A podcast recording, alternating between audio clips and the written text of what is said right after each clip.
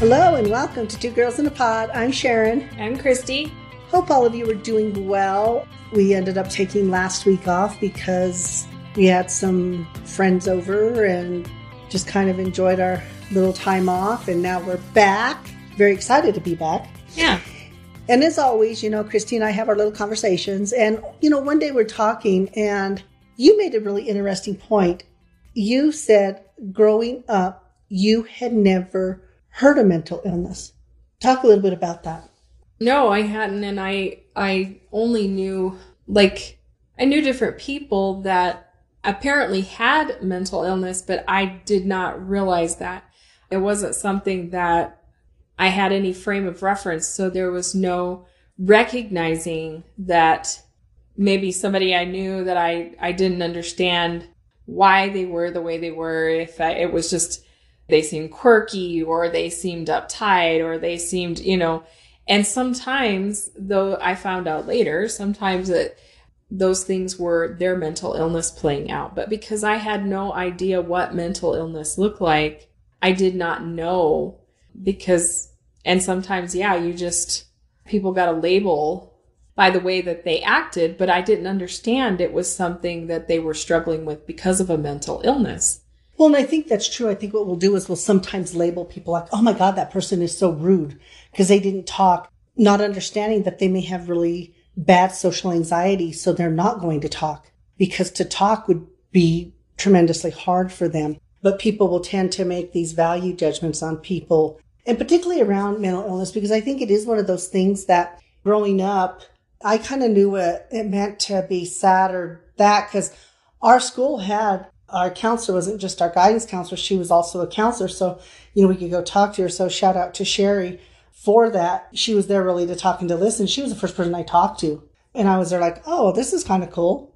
And I attended a really big school. We had a guidance counselor, but it wasn't anything beyond that.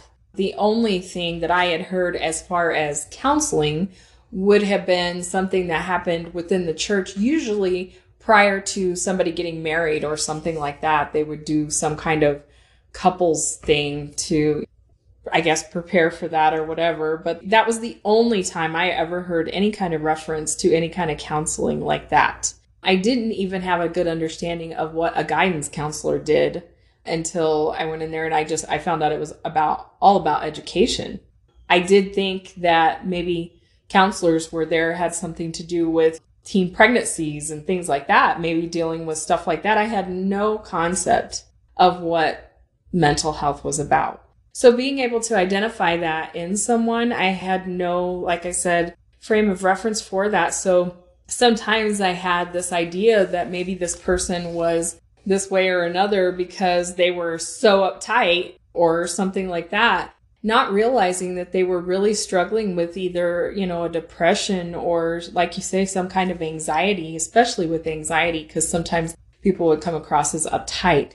And, you know, it's just not having an idea of what they're going through. Well, I think what's interesting too is that you did not even realize that you had anxiety. Right. so you especially can't identify it within yourself if you do not have any idea what that looks like. You just know what you know. So you grow up in a system and you're just dealing with what's in front of you. And it's not there, you don't have any idea that there is maybe something that could help. Well, and I think that's true. And I think that oftentimes what happens is people, when they are experiencing those, it becomes such a norm that you didn't realize it was abnormal. Right. You're just dealing within the dysfunction. You don't realize that there's actually a name for something that you're dealing with or that, and that there are ways to better handle and cope with things because you don't even understand because you're in it. You're so in the situation. Well, and I think the other thing that people don't understand too, or maybe they do, I don't know, but oftentimes, you know, when, and we'll still just talk about children for a minute, they'll develop a coping mechanism or a coping skill. Okay and it works really well for whatever that situation is. But then what happens is they want to use that coping skill works well there. So they want to use it in everything, but that becomes part of that disorder. So if they're using a coping skill, so if they've been abused in any way, say they might shut off and they might shrink. They'll shrink in size even or do whatever they do. and it works. It kind of keeps them safe. Well, that what happens though is they get into society and as they grow up and stuff, they're still using that shrinking. And then it's creating anxiety now because of how other people are reacting and responding to it. Well, because too, you never learn to have a voice. Absolutely. And I think that's one of the big things is not understanding how much if we take a, a person and start in childhood, it can happen anytime, but if you in childhood, if you start taking that voice away, that starts to create all of these things on the back in the background about how they view the world, how they see themselves in the world. Mm-hmm. And not understanding that that eventually develops into something else. Yeah. Well, like I say, you're trying to function within the dysfunction and you don't have any idea about how you don't have any of those coping skills. You know, if you don't have a concept of where to even go for help because you don't even know you need help. And I know even like, you know, after your your dad passed away, I know that it was just such a hard time and then I got the meningitis and I don't think even for you you realized how overwhelming that became. It was just so much in such a quick time. And that's why I always tell people, you know, when it comes to mental illness or poverty, we're all only a circumstance away from it. And so if we have that concept of I'm a circumstance away from mental illness or I'm a circumstance away from poverty, then maybe that will teach us to have more empathy and to also look at things differently and not be as judgmental of those things when we realize that we're not that far removed from that kind of situation. Well, yeah, and I think that people don't even realize that something can develop out of those kinds of events. And sometimes you need that help. You're right. I mean, after my dad passed away, I just became really angry. But I was it wasn't on such a conscious level. I didn't even understand that I was so lost in that grief that I wasn't doing things how I would normally do them. I didn't realize the impact was expanding beyond what I even knew. I knew that I was sad. I knew I was heartbroken, but it was impacting me in ways too that even like in my job or things like that where that I didn't even realize there were things I was missing. I wasn't catching like I normally would. And I think that people don't even realize that they're so lost in that grief. They don't even realize how much it's impacting every part of their life. And you know, when I do grief and loss, I've done a bit of it in my career, understanding that grief and loss is a process and it's not about stopping the grief process. It's not about the person being sad, but we're looking at when grief and loss goes into a depression yeah. That's where it's a little bit different because when you're in grief, you can kind of move in and out of it. You kind of, you know, you go to work, you do your stuff, and then you might have moments in your job where maybe something triggers that and you'll feel that sadness. But then you kind of get out of it and you kind of continue on. But what happens is when you go into from grief and loss into depression, which you did, right. that's what made it harder for you was that you went into that depressive thing. And this is something that, you know, one of the things is, is in, in the years I've done this, and in the time that we have talked about depression, we talk about the sad, we talk about not wanting to do things, our lack of interest, blah, blah, blah. But I'm telling you right now, one of the things that I have seen in my practice in 22 years is anger. And we do not talk about that anger, which is a symptom. So when people see people angry, they do not realize, they'll say, well, that person's angry. So they might dismiss the depression of it. But of course you're angry. And I don't know, do you feel internal anger or for everybody, I think it's a little bit different. Yeah, I mean, I did feel angry. And it was, I mean, I knew on a conscious level it didn't even make sense. But for some reason, I felt like I couldn't control it. Exactly. And I think that's what it is. When you're in grief, you kind of morph in and you morph out. And, you know, so people expect that. But they don't understand, might say somebody who loses somebody, well, geez, it's been five months and they're still sitting in their house not doing anything. Instead of realizing they may have gone into a depression, it almost becomes that judgment thing of, okay, buckle up, buttercup. Come on now. Let's not understanding that they may have morphed into something else, but that judgment comes in. Well, yeah. And well, you see those people doing stuff out of the norm for them too. But that's the thing. It's like I say, when you get into that depression and you're so in that anger, it's like you you're not doing good decision making, but you feel like you're out of control with it. And it's just, So you can see that with people sometimes and they'll make, you know, major decisions about their lives.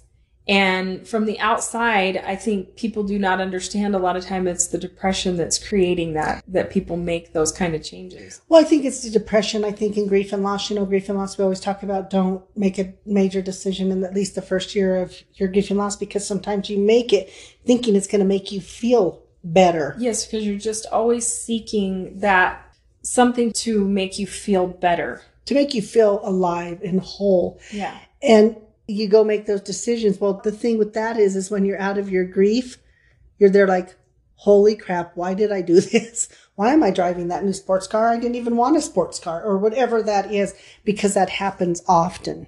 But we don't talk about, we don't feel comfortable with grief and we don't feel comfortable with mental health, with depression and things like that in people it makes people uncomfortable. And maybe that's why even with you, you didn't know very much about it growing up because it makes people uncomfortable. And particularly because as time goes on, we're talking more and more about mental health.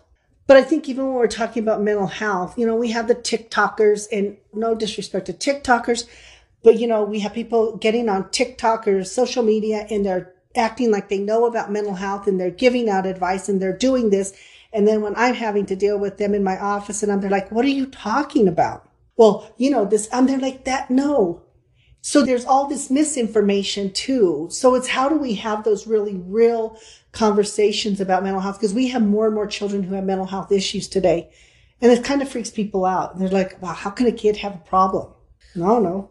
Crap it's, happens, I guess. I think it's so much harder for people to identify because like it's something that goes on internally and you can see when somebody's hurt or or if it's a physical type of thing or that. So I think it's harder to identify sometimes because it's something that's going on in the mind and you you're not able to see it in the same way. So like growing up, I thought that mental illness had to do with people that had I'm not really sure the term to use, but like people that had disabilities were the people that were mental, that there, that was the problem. It wasn't like people like you or I that just go about their day or whatever like that, that you would, cause you can't see that. Mental illness is, it's internal.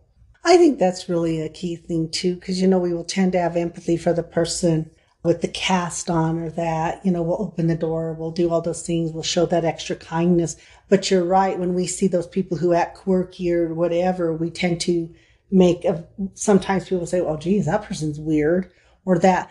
So we don't extend the same kindness, understanding that that sometimes those are just the symptoms or that's how it plays out. So it is a little bit different, mm-hmm. you know, and I think that people expect a lot from people with mental illness, or they expect for people to just be okay because it makes them uncomfortable. Mm-hmm. A broken arm doesn't make somebody uncomfortable, right. but somebody talking to themselves or somebody having a meltdown or somebody being quirky or those things, it creates a different feel in the person. It, it, it's offsetting for them. The only concept I knew growing up, yes, definitely, person talking to themselves, definitely. Oh, and the only term that I knew was, well, they're just crazy. That's the only way I knew it. I didn't have any idea that that had a real name. yeah. Or that there were different forms of mental illness that look differently but are still it's a mental illness.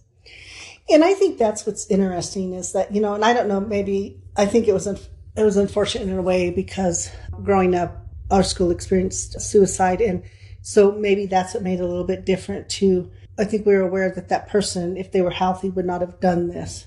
You know what I mean? That there had to be more to it. And so I think for me growing up, it, it was such a different experience, even though it was even before, you know, a little before you, but, you know, generationally too. And, you know, culturally, you just don't talk about that kind of stuff they're crazy. Those are crazy cousins. We don't talk about them mm-hmm. kind of thing. But not understanding that they weren't crazy by choice. Mm-hmm. And I always think of, we're big Golden Girl fans, but I always think that Golden Girls did an amazing job. You know, they were out in the 80s, but the few episodes they had on mental illness. But we also have these certain things. And I remember one mental illness, Sophia not wanting to go to the therapist, they were going to go to the therapist. She goes, because they always blame the mother. And that is so common, you know, because people think of that Freudian thing of, oh, it's always the mother's fault. So people even became leery of that, of therapy for that very reason. Oh, yeah, I'm not going to tell my kid to go to therapy because they're going to blame me if you're the mom. Mm-hmm. You know what I mean? So you're going to discourage that. Mm-hmm. But those little things, whether they start out as a joke or Freud, whatever he was doing, it became one of those things that also made people want to put mental illness at an arm's length so not to talk about it. Yeah. Because if I did, was I the cause of it or whatever? You know, I mean, as time goes on, we're learning more and more and more. And, you know, I know there are those people out there who say psychology ain't a hard science, but you know what? We're doing some hard work out there and we're doing work that, you know, we're understanding the brain more. So brain work to me is just really big in my practice because I'm very cognitive behavioral therapist because I understand now that unless I can help rewire the brain, I'm not going to change the behavior, which is going to not going to change. So it's that whole entire thing. So we're learning more and more. So in the defense of older generations or whatever, they just didn't know. No, and there was such a misconception. Unless it was the severity of this person needed to be institutionalized or something that they they they didn't have any concept of what well, you know, it was really, really like. and it was really interesting as I was having a conversation with my client, and she said that the little child started having a huge meltdown outbreak and just crazy behavior by stand, their standards and that. And her mom, you know what? I never believed in exorcisms until now because for so long, people truly have believed that it was somehow demonic when we looked at those certain disorders. So even that was this misconception. So geez, if you were ever feeling down, you didn't want to say anything if you thought you were going to have to be, you know, some exorcism was going to happen for you. Mm-hmm. You know what I'm saying? Or casting out demon. We call them exorcism. You all ca- call them casting out demons. Right. Well, and who would want to believe that? I mean, just talk about adding to the mental illness. Who would want to believe that they were possessed? so. Well, but once again, I think it was because people didn't have an understanding. So if you were looking at it from a religious thing and you saw people behaving this way, then yeah, the natural thing would be, oh my God, that person is possessed by something. Mm-hmm. Even with another client had a situation and, you know, he said, when I looked into his eyes, he goes, I saw, saw the demons, the devils. I said, what you saw was mental illness because mental illness can look scary but he has such an amazing amount of empathy for it because of his, he understands his own mental illness. So he has the empathy for it. But even like with that, you want to have a description for these odd behaviors that are outside of the character. Even for him, he has his own, but this is even out. This is like one step removed from his mental illness. So when he's looking at that, there has to be a definition. And once again, because we don't see mental illness, I think people will put that other name of, oh my God, it must be demonic. So even for you, something that looked like mental, that wasn't mental illness growing up, they would just say they were going to cast out demons or they needed the demons casted out. Wouldn't you agree? Mm-hmm. Did you ever have to see that? Right. Yeah. I actually did. Talk about that for a minute because I think that's kind of always fascinating. Well, it was kind of very actually traumatic. I mean, I just remember them holding this person down, and I, were you, you know, how old were you when, the, more or less? Uh, I don't. I was probably like thirteen or something like that. And using that as a fear factor kind of thing, they, I really felt like they did that too. Like this was happening, and you were to show reverence, and that if you did not, that those spirits could jump on you. And in fact, when this was happening and I was watching all this, I remember somebody approaching a friend and I and saying, you know, you need to be reverent. And because I think I had whispered something to her, she said, this person came and they were like, you need to be uh, reverent or something like this can attack you. And so I remember thinking, you know, it was a scary thing to watch to begin with or hear. It was, yeah, very loud. and so it was a scary thing but I feel like, you know, it had a huge impact on my memory too, because I remember just the anguish of this person and also being told that. So it was, it was a scary thing for me. And you know, chances are the person had a mental illness. Yeah, quite possibly. yeah. But, you know, I mean, I can't imagine that. And once again, it's something you don't see. And when you don't understand it, you know, historically, you know, in the churches and religions or different faiths, that would be the thing is to figure out how to get rid of it. And can you imagine already being in a state where there's confusion and stuff, and then you have all these people coming around you? And I, I just don't think that helps. You know, it's like when I'm working with kids, you know, if I'm having a kid escalate and the school's telling well, they just continue to escalate. And I'm saying, well, okay, what did y'all do? And, you know, when you have six giant people standing around a little child, of course, now you've heightened everything. You're using force and power. And of course, then the kid looks even more out of control. Well, they are more out of control because they're afraid. And if they're anxious, you've now just taken their anxiety from a 10 to a 30. and their thing becomes that fight or flight.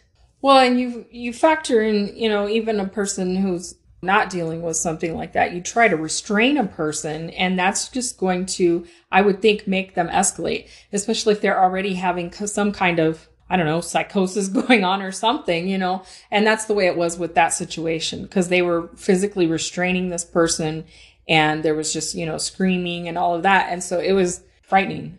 I was working and uh, Tim and I laugh about this when we worked in the school together because a little girl, elementary, I get called to go down there and I go down there and she has kicked the superintendent between the legs and the principal, both males. And they're hurting. Not Tim. He was smart enough to run in, to, to get out of her way. But once again, they thought because they were males and they had authority that mattered to her. And in that situation, she was just trying to get out. Hers was flight. It was flight. So she did. She finally took off running. Anyway, I'm there and, and they're, they're like, I'm not going to engage with her. I'm not, I'm not going to be there like, sweetie, you need to calm down. Well, she could do that. She would have already done it. Right. It's a matter of being, holding that space and waiting. And, and, and we were able to calm her down and stuff. But oftentimes people get in more trouble because they escalate more. But sometimes the, it's the other people who are creating more of the situation that's causing the escalation. And I think if we had a better idea of what mental illness is and what it looks like, and there are many different things, like, you know, I had never been around anybody that has like Tourette's or something like that. Here in the community, we, I have been around that since then. And yeah, it makes people uncomfortable and they look and they're like, what is going on?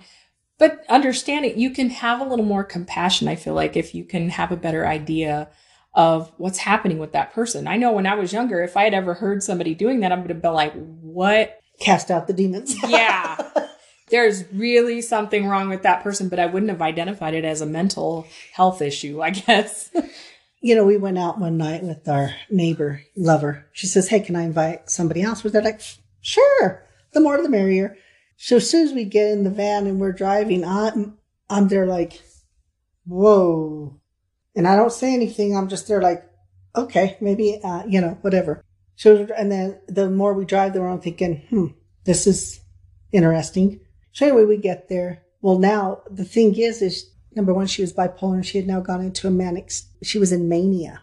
And Christy and June and our other, and my cousin, they, they really couldn't, they didn't understand what was going on. That, cause that was just, but then she started to have hallucinations and delusions in the thing. So it, anyway, long story short, we had to leave the bar with me carrying her out because things didn't go well.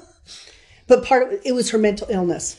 And I was able to identify that she was in a mental, she was in a manic state. So we get back in the van and we're driving and I look over at Christy and I go, sweetie, what you thinking?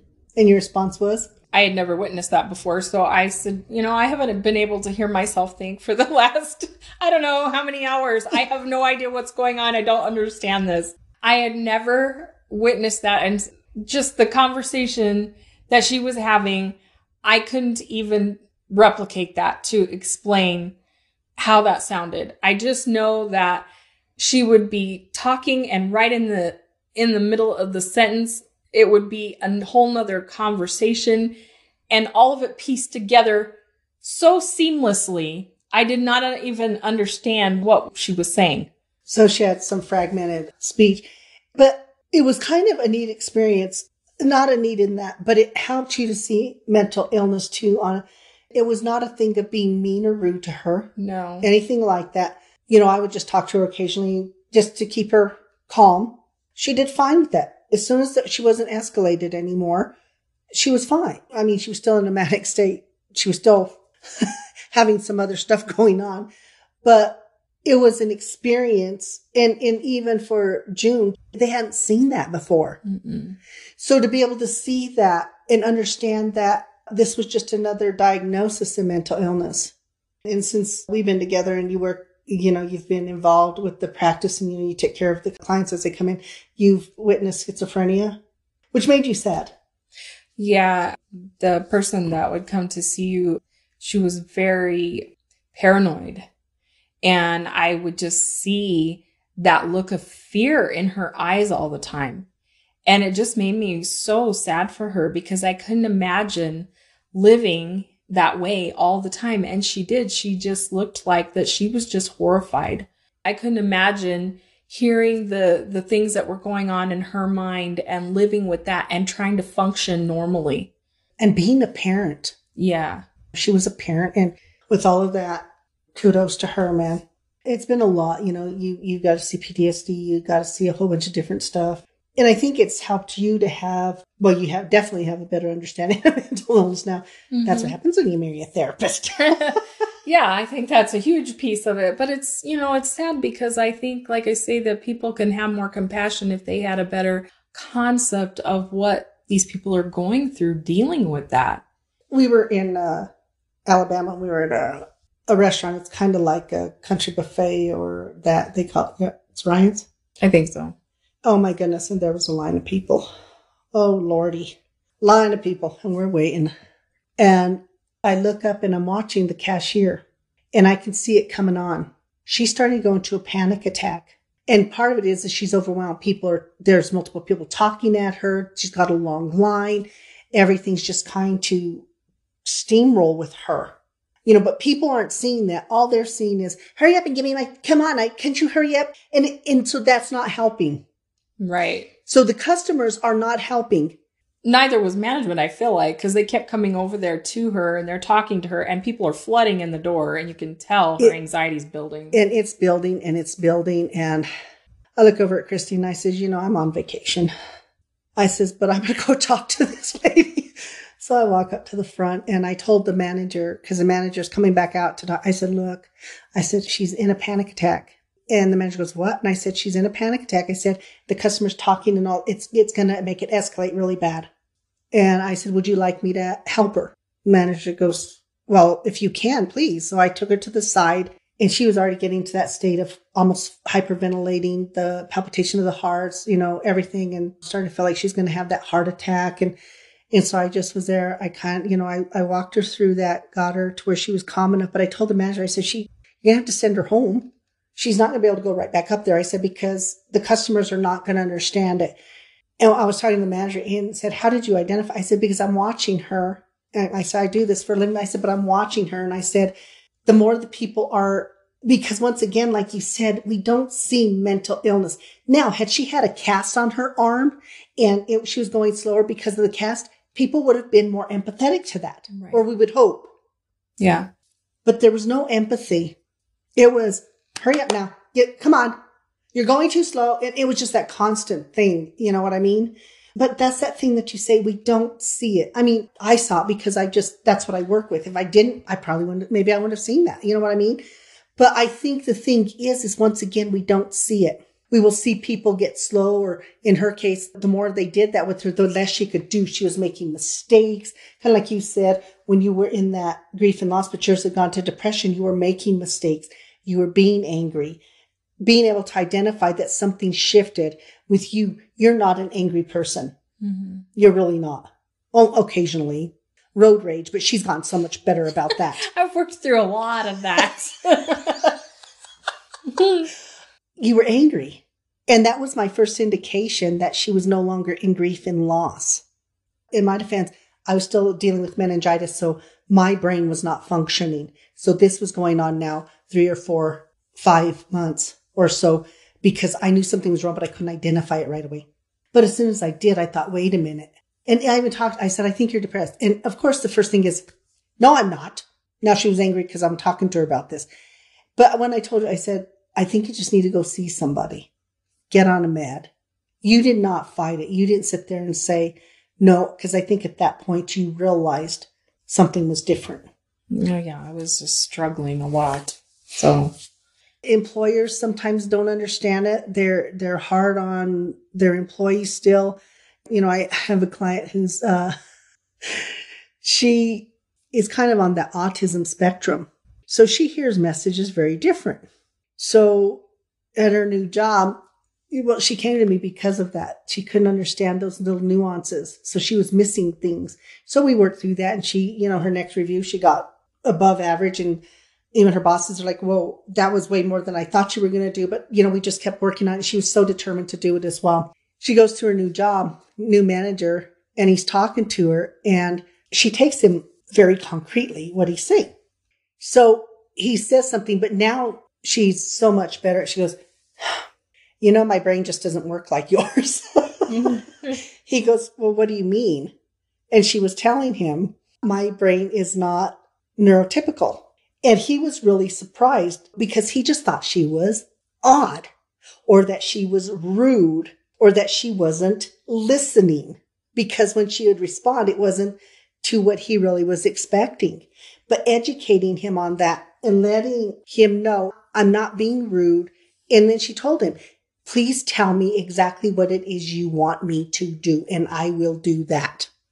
But before that, once again, even in her other job, people just thought she was rude or odd or not listening. So she was getting all of those labels and it was none of those things.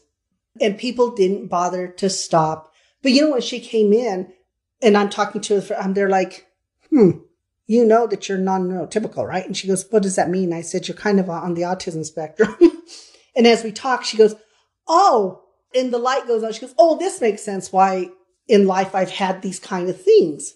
But once again, it's this labeling and all of this stuff that happens that makes us, because we don't understand it, because we don't take the time to understand it. So I guess this episode is really about, it's not just about mental health awareness. It's about the fact that we have to sometimes admit, or we have to, you know, how much of the stuff that we listen to is the social stuff that's not even the true stuff and how we're going to educate ourselves and know more about it.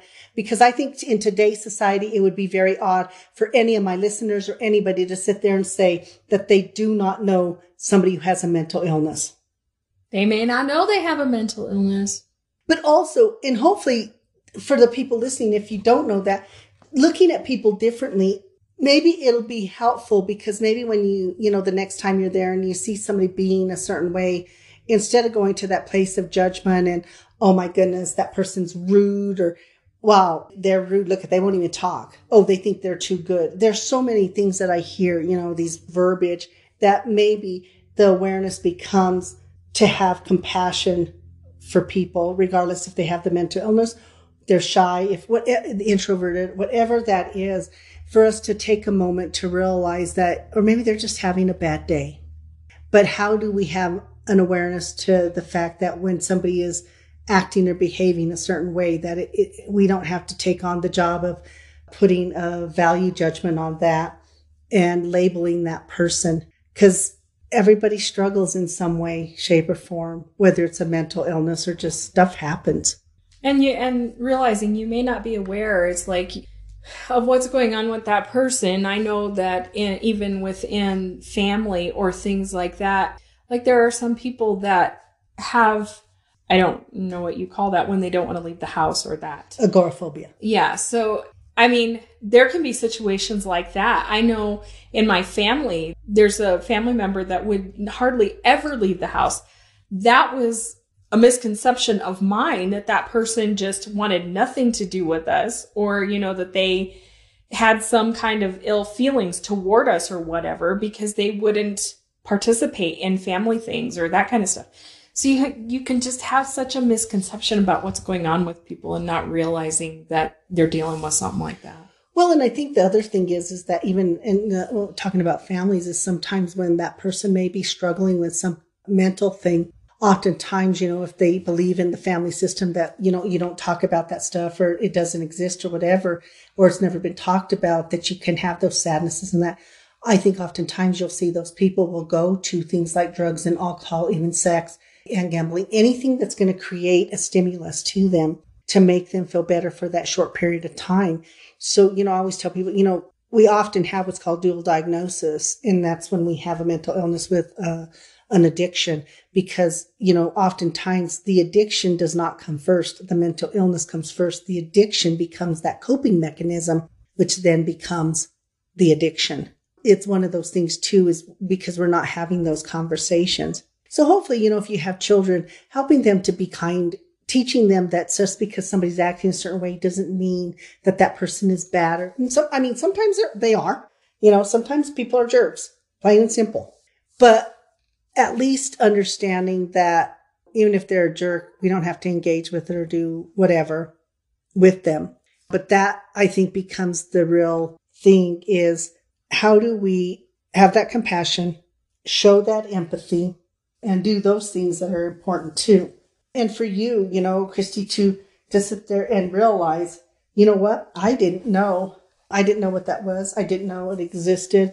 And even having that conversation, you know, that day and saying, you know, how many other people have no concept of, you know, because they don't talk about it. Once again, it can be cultural, it can be religious, it could be just that people are afraid of it. There's a whole bunch of reasons I think people don't talk about it. Because sometimes people think if they talk about it, then, or, you know, heaven forbid, you know, anybody knows, you know, cousin Johnny is crazy. Mm-hmm. Those kind of things, you kind of just hide them away, you know, because you don't want to be associated with it and stuff like that. And I know that you've even talked about how sometimes there's a misconception with people of different cultures and stuff, like how passionate they may be when they talk about something. And sometimes it's misconstrued as they have some kind of mental illness or whatever like that. But it's really just their maybe their passion or those kinds of things that they get kind of escalated. And so yeah. it looks different. Hispanic women oftentimes will be dis- misdiagnosed as histrionic.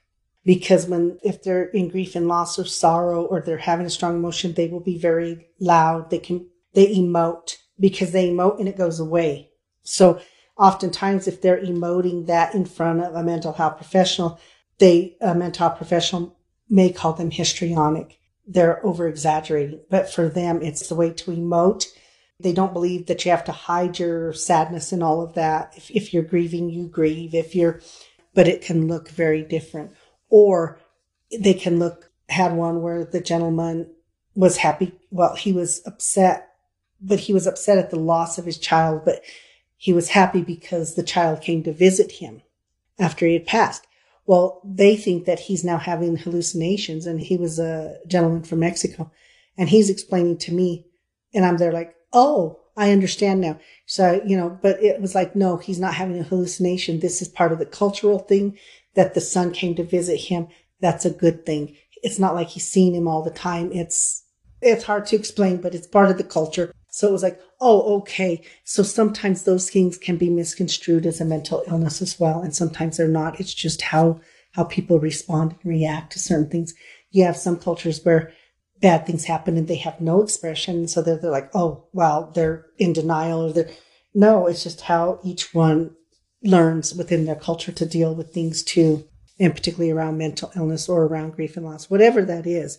So, you know, it's one of those things of, I guess it's not really an awareness. This is more of a thing of thinking back for the listeners. What did you really know about mental illness? And when you think about even to your time in school, the people that you may have been around and said, Oh, that's what that was.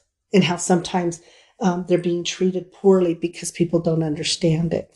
Oftentimes in schools, they might pick on somebody or, or they might do something. Sometimes it's because they know that person's different and because they don't understand it, it makes them nervous. And sometimes when people are nervous, they do stupid things.